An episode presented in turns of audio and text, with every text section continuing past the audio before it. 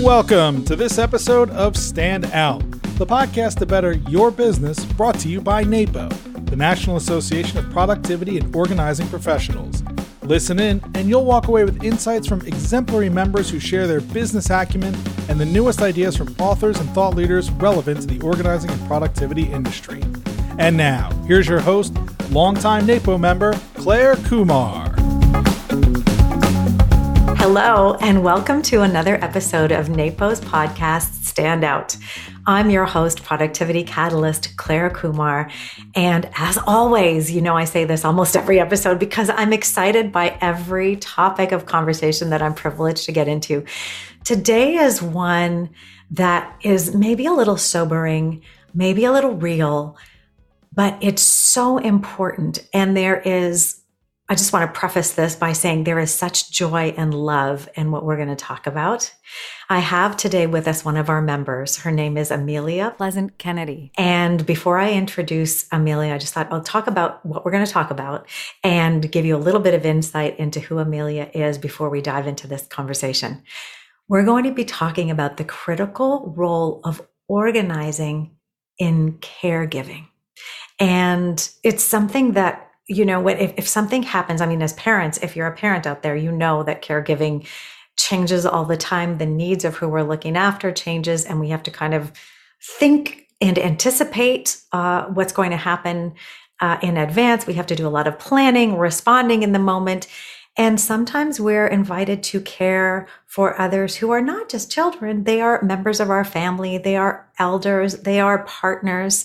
And this can require a whole set of skills, which, if we're organizers, we are super primed to be good at. We are amazing noticers, thinkers, anticipators, and we have a big role to play. And so I have Amelia here joining us because not only is she an experienced professional organizer, she runs a pleasant solution. She's been a member of NAPO since 2018, the president of the Michigan chapter, recently volunteered for the NAPO Awards and Recognition Committee. So she's a really active member of NAPO has organizing experience and also has deep caregiving experience that came upon her in the middle of her life. And so I'm really excited to talk about this really important topic. I want to welcome you now with a huge embrace, Amelia, and thank you for joining us today. Thanks so much for having me. It's a pleasure. Oh yeah, it's great to have you here. I know in our pre-interview we could have talked I could have talked to you for hours. So we're going to we're going to keep this to a wonderful about half hour as as I aim to with all of our chats. But I want to start with maybe you can share a little bit of what your journey was to become a caregiver and the connection you made to organizing skills being so important in that. Absolutely. So I decided to become a professional organizer in 2018. And I actually started by taking NAPO University classes and working at the container store to gain some practical skills. And during that time, one of my mother's very close friends reached out to my brother and myself and mentioned that my mother's memory had been showing signs of changing and that she thought it was getting to a critical point, which opened the door to the conversation with my brother about next best steps to have that conversation with my mother and decide what was in her best interest and would ensure that her next decades were as happy and successful as we wish them to be for her. So we basically went straight to her and we sat down and we said, We notice your memory is changing. We no longer believe that it is safe for you to live independently. Given that circumstance, how can we make the transition to assisted living the best, the happiest, the most healthy for you? So our conversation was very much centered on her, her wishes, what she liked about her current living arrangements, And I knew that the skills that I was learning through my day to day organizing and the NAPO classes would support me in the behind the scenes work, right? The packing, the moving, the decision making, the paperwork management, the financial management, the estate planning, all of that. I gained confidence in those areas from NAPO and then was able to apply them directly to downsizing her and preparing her for assisted living near me here in Michigan. Okay, so thank you for sharing that story. I want to back up a little bit to go to that moment. So your your mother was living in a different place, which makes sense then that the friend reached out to you because I want to go back to that moment because this triggering of this invitation to now provide care or uh, help your mother get the care that she needed. I can imagine in a lot of families we're kind of afraid to even bring it up so you had the cue from somebody outside who was noticing. What happened in that moment? You brother and you went together to talk to your mom. How did that work? You must have had a conversation with your brother at some point and how did how did you align to figure out what your approach was? And I'm not supposed to do double loaded questions, but I want you to perhaps go from there into your conversation sounded very practical and very based on fact. So, so give me the journey a little bit of how you navigated that with your brother and then how you formulated what kind of conversation you were going to have with your mom.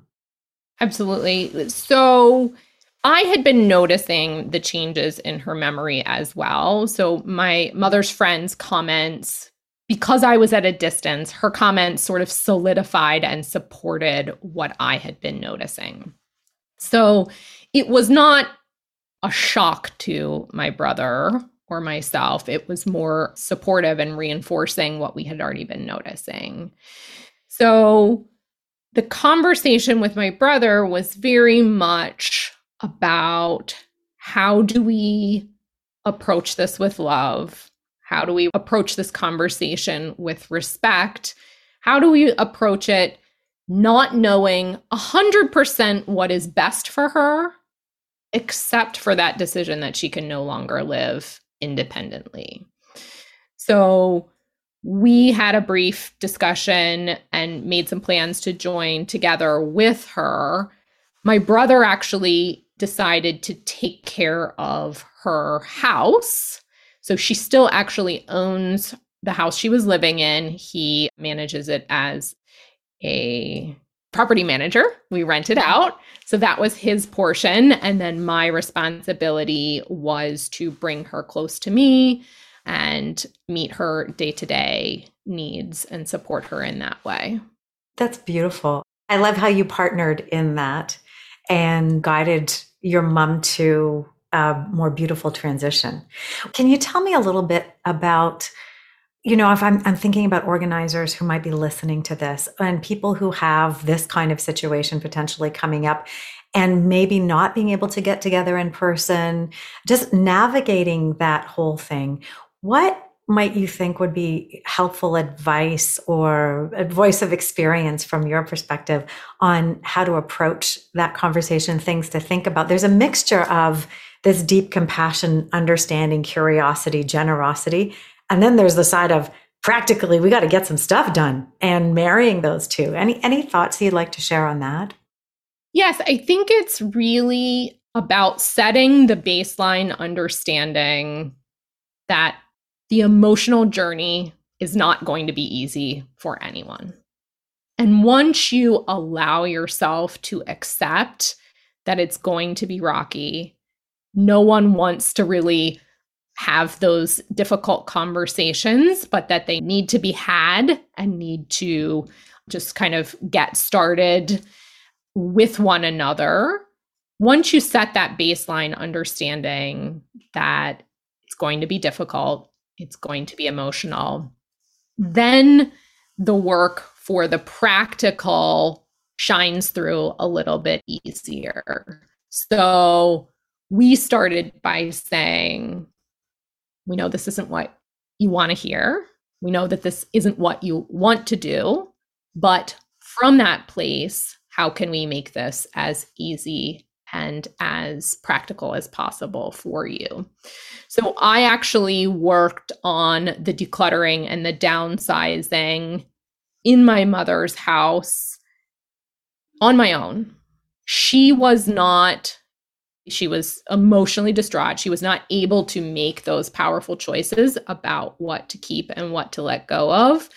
And so I had to make decisions from a place of the absolute essentials of what she valued, what she used, things that I had recognized over her lifetime that I wanted, I knew would spark powerful memories for her in her new home. And then I set aside the paperwork and the estate planning as a separate project. I did not try to do them both simultaneously. That sounds like a wise decision.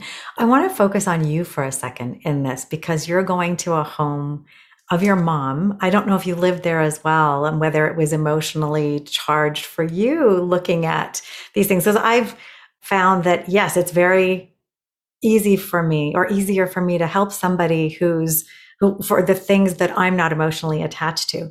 When you talk about the emotional journey being difficult, was it difficult for you in this process as well? And in what ways? It was difficult for me, but I found that the best approach was actually to compartmentalize.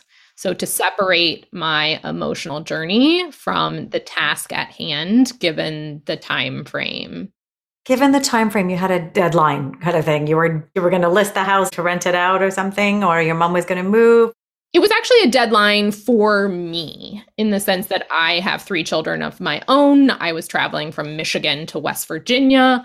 I gave myself two weeks to leave my family, work on this project, pack her up, and then move her to Michigan. So it was less about the house itself and more about the time frame that worked best for me. So I was working intensely to get items out of the home as well as get items packed up for her new assisted living apartment.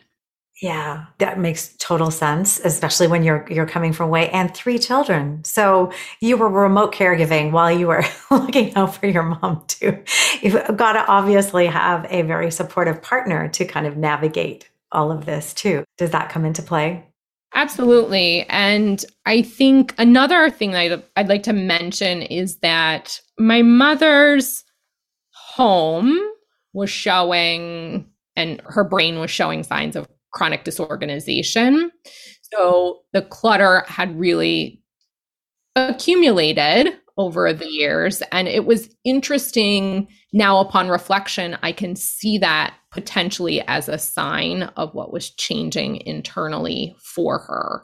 She was no longer able to manage the bookkeeping, the paperwork, the housekeeping. So, coming into her home, it was about really narrowing down to the essentials that mattered the most for her and really communicating that she wasn't able to continue to take all of that with her, that powerful choices needed to be made. Yeah. I love that you mentioned that. And it reminds me of our initial conversation where there may be signs, you know, if you're if you're in this position and you've got an elder parent, for example, let's just take that example.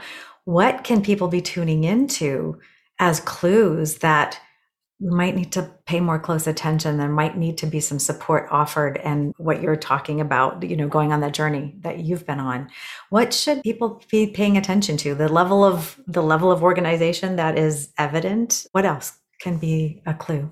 Yeah, I mean, for her, I think there was definitely more coming into the home than going out. She had lost the initiative to keep the house clean, keep the house straight she had lost the initiative to return items that she didn't want to the store anymore or what had changed inside of her. She no longer felt comfortable managing her finances. And so ask for support from the friend who later brought up the change to me. Just the mail had started to pile up and not be processed, as well as her day to day cooking and caring for herself the initiative level had gone down from her previous day to day routines. Yeah. Yeah.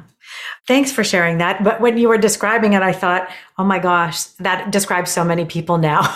the initiative to keep things up and the number of clients I've been in the homes where the number of Amazon boxes that need to go back, there's a function of things shifting around but in which a lot of people can be overwhelmed but there are you know tuning into a change in what's going on and that sense of overwhelm or frustration. Were there emotional cues that would come out? Was there frustration or or did you really have to look around to kind of pick that up? The common phrase that she often said was there's so much going on. That sounds pretty innocuous. That seems like everybody what everyone would say but tuning into that was a really important thing. Yes because it became a refrain. She became less social less adventurous going out getting together with friends. Though at a certain point that phrase no longer seemed to make sense with the way that she was operating her day-to-day life.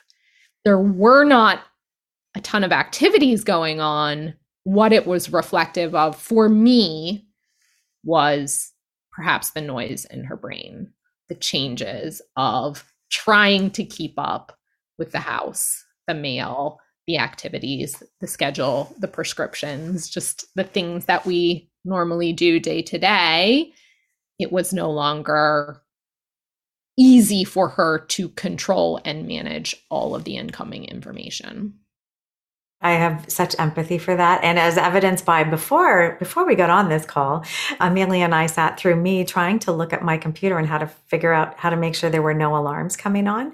And I got overwhelmed looking at the instructions. I was like, why is there just no on off? I don't think I understand. so the world is getting increasingly complex and I love the nuance that you're talking about, that this refrain actually was incongruent then with the way she was living. I want to shift a little bit because I know when we spoke earlier, you talked about this is sort of an unexpected role to move into and a pretty consuming one at that. But there have been positives, there has been joy in this journey. And I wonder if you can talk about some of what the unexpected gems that have come out of this have been for you. 100%. I'm a mindset coach as well. And I love thinking about what becoming a caregiver has done for me. It was a choice for me to become my mom's primary caregiver. And the takeaways that I have found are really about what being present for someone where time is no longer a major driver or a factor. Her time mm-hmm. shifts from moment to moment now to be totally present, to be in the here and now, and to know that a celebration can occur at any moment because time is not fixed. Oh my gosh, that's so powerful. A celebration can happen at any moment because time is not fixed. In our time pressured world, where we've driven by time so much, that sounds lighter. Yes. And it's also allowed me to get a better sense of what I wish for myself as I age. So I understand even more important how important estate planning is. I am caring for her and showing up for her in ways that I would want to be treated if I were in her position. And so anytime it gets challenging or difficult, for me that is always what I remind myself of is that she is teaching me the patience and the self-compassion to be the human being that I would want caring for me if dementia was part of my life. That's beautiful. Uh, thank you for sharing that. I think that's an important thing to think about because I think it's easy to think about caregiving as a burden, as another to do, as another thing to take on. And so just highlighting that there's there's a different aspect to it. And if you can step into sensing that and those moments of joy, they're there to be had. So Yeah, I love that. What would you say? Maybe we'll finish with this question. What would you say to somebody who is in the organizing profession and realizes they understand this world, they think they have something to add to this? How would we support our clients if we're noticing this is coming up? Say somebody reaches out to us and it's their parents who are in another remote location. What can you offer for organizers who might be thinking this is something that they'd love to support that they could take away and find useful? I think the first most powerful point is to be very clear about who is the client because when families are involved, it is the person who is unwell or unable to care for themselves that needs the most support. So if you're communicating directly with the adult children, just keeping in mind that the parent is still really the center of the conversation and that the goal is not necessarily to make things the best for the adult children, but really to serve the parent in the best way possible for them. And that can be a fine line of negotiating, I understand, but just continuing to bring it back to what supports the parent in every capacity. Mm-hmm. How about I had a particular situation where wonderful client of mine, the parents had hired me to do work and then eventually passed and their kids then reached out to have help with their estate and the house and so on. And there was a lot of tension between siblings, very high levels of tension. Any thoughts on that? Do you have any experience with that or any advice for that particular situation? Yeah, one, I think a team approach is always best. So, you know, we as organizers may or may not be trained negotiators between siblings. So recognizing where your limits as an organizer or productivity professional, where your limits are, and knowing that it's okay to bring in someone else to help negotiate between siblings. And then there's power, I think, in recognizing what gifts each individual brings to the conversation and playing up those for everyone to see. So one person in the family just might have a stronger skill in one area and another another person another. So really bringing everyone into the conversation at their best and at their strength rather than what they're being most challenging about. Mm-hmm. amazing perspective. It was very interesting to navigate that when when i was in that position and i thought wow. Yeah a very very interesting opportunity actually because there was learning about self in the process. So, yeah, very cool. Any parting words for someone who's you know, maybe have just found out that this is something that they're coming across with and they're just beginning this journey. Any words of encouragement or final words from you on that? Yeah. Start by allowing the emotion. It is such a difficult transition.